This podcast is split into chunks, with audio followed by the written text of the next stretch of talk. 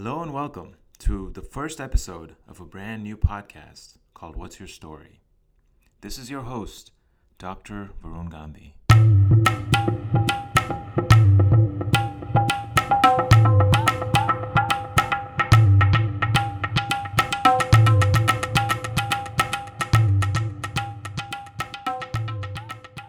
Now, before I talk about the whys of this podcast, I'm going to narrate a short story of our existence. And by our, I mean the Indian community's existence in America. It all began for us in the early 18th century, surprisingly, when a few Indian settlers made their way and found the West Coast as home. And then in the mid or early 20th eh, century, there came laws like the Immigration Act of 1917, the Immigration Act of 1921, and the Immigration Act of 1924. And each of these restricted immigrants from entering the country. There was a whole wave of nationalism that came about during this time, right after the end of the, of the First World War. Partly, it was resp- uh, the World War was responsible for this wave of nationalism because there were a lot of immigrants from Europe who were deeply affected by the war that wanted to immigrate over to the US, especially Eastern Europeans. And this act in 1921 limited the number of immigrants, especially the European immigrants, Eastern European immigrants, to come over. Further, in 1924, it banned all immigration from Asia all the way up until 1946 when they were able to pass the Luce Celler Act that allowed a quota of 100 Indian immigrants per year. Now that's a small number. So how do we go from 100 immigrants per year to where we are right now? Well, in 1965, there was another immigration act that was passed, the Immigration and Nationality Act, and that removed these quotas. Now, this happened because of the work of Dalip Singh Saund. So, 1955, November, he announced his candidacy. Now, he was against a lot of opposition. He was running from the 29th district, which had never in its entire history elected a Democrat to Congress. And not only that, before him, there was no Asian American, no Indian American that had ever held a position. And finally, he wasn't of the Abrahamic faith like 100% of the candidates before. him. Despite these odds and despite the people and the powerful people running against him, he was able to win a seat from 1957 to 1963.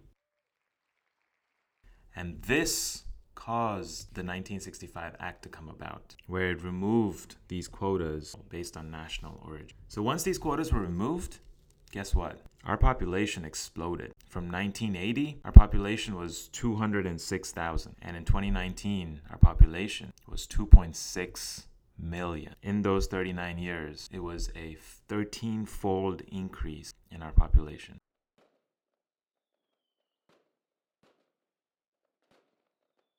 The population of Indian Amer- immigrants in America are notable not only for their large numbers, but compared with overall US and foreign born populations, the Indian immigrants are more likely to be highly educated, to work in management positions, and to have higher income. In 2019, households headed by an Indian immigrant had a median income of 132,000 compared to 64,000 for all immigrant born households and 66,000 for US born households.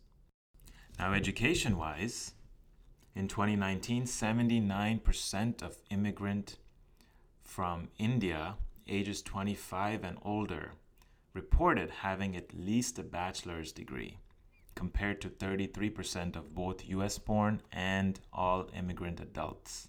So, outwardly, from all of this data, you can say that the Indian immigrant population in America extremely successful. They have high positions in management, extremely entrepreneurial, not only in terms of small businesses like the motels and the laundromats, but also in terms of pharmaceuticals and large corporations. You see Indians heading these organizations. And I read somewhere about this that when a person or a community is high in one aspect of life, they're usually suffering in another aspect of life. We have our issues. We don't like to talk about it, but these issues are lurking beneath the surface. So, despite this face of prosperity, despite this face of success, our community faces a lot of social challenges, a lot of emotional challenges that we haven't been able to get over. And that right there, those issues that we face on a daily basis, that's what this podcast is about. We're challenging our belief systems. We're challenging what we think is right. We are challenging our perspectives with new perspectives from other people in our own community. And this is very important because it helps us become open minded, which not a lot of people in our community are. We face issues like misogyny and misandry, which is abuse against women and men. We have greed, we have anger. There's Hindu phobia, there's Islamophobia. There's poor health despite having all the wealth. We have all kinds of shaming in our culture body shaming, sex shaming, religion shaming, marriage status shaming, color shaming, period shaming, emotional shaming, victim shaming, gender shaming. The list goes on and on and on. But we are really good at it, at shaming other people and judging people for what they believe in and for who they are. We hide and skirt behind these issues. So that's what this podcast covers stories of our pain, stories of our conflict, stories of our values, and our identity. You're going to hear from a variety of people whom I interview. Like, for example, we have Renu, who was abused by her ex husband, and she's now speaking out against it, supporting women who go through the same physical and emotional abuse from their husband. These stories are about our identity. We see a piece of cloth like a flag and we tear up. Why? Because we are identified with that piece of cloth, with those colors on it. We wake up at 3 a.m. to watch our favorite cricket team. Why? Because we are identified with that cricket team. We join a club, a group, a cult, or a religion, sorority, or a fraternity. Why? Because we are identified with that club, with that group. And that's what this podcast is about. So I'm not only going to interview other people, I'm also going to be sharing from my own experiences, sharing what I learn on a day to day basis, motivating people, inspiring people to be better, especially our community. Because I'll tell you what, we are great businessmen, but we are not great communicators. So, who am I? Why am I doing this? Well, let me give you a background. So, I have a background in science, I'm a researcher, and I've published several scientific articles in the top environmental engineering journals. So, I have a PhD in environmental engineering. And as working as an environmental engineering consultant, I realized that I wasn't making much of an impact in my job. My whole life has been about helping others and making an impact on people you know, I realized that the water quality in America is already so good. My work was maybe improving it by 0.02%. Then I realized that there are other areas, other aspects that I could help out in a much bigger impact. And so I decided that I didn't want to do that anymore. I didn't want to work just for the money, just for surviving without making an impact, building a legacy, it's something that I could be proud of.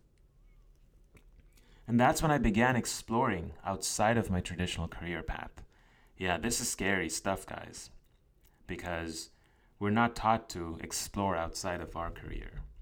Making that decision of leaving my career behind was a difficult decision because I not only had to convince myself, I had to also convince my parents. And unfortunately, and fortunately in many ways, our parents play a huge role in the decisions in our life. Now it's up to us, as the new generation, to decide where those boundaries lie. How much of an impact do we want them to have on our lives? Because they want the life for you that they had. And so they're going to impose their expectations on you, which is not the healthiest.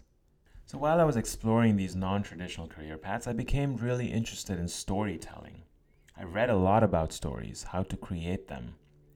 I realized stories are how we form an understanding of our world. Stories drive our perspective because the stories that we create or the stories that are fed to us determine the course of our lives. So, what do I mean by stories?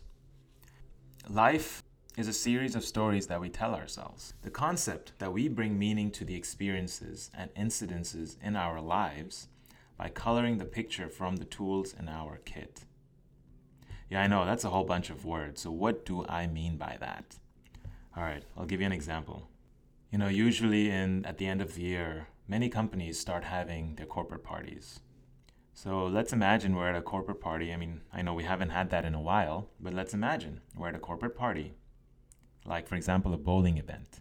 And in this bowling event, again, it's dark, there's alcohol, it's an adult event, and you run into somebody, a coworker, like physically, literally run into somebody, or they run into you and they, you end up spilling your drink on yourself. Now, in your mind, this coworker has always had it out for you, always been against you.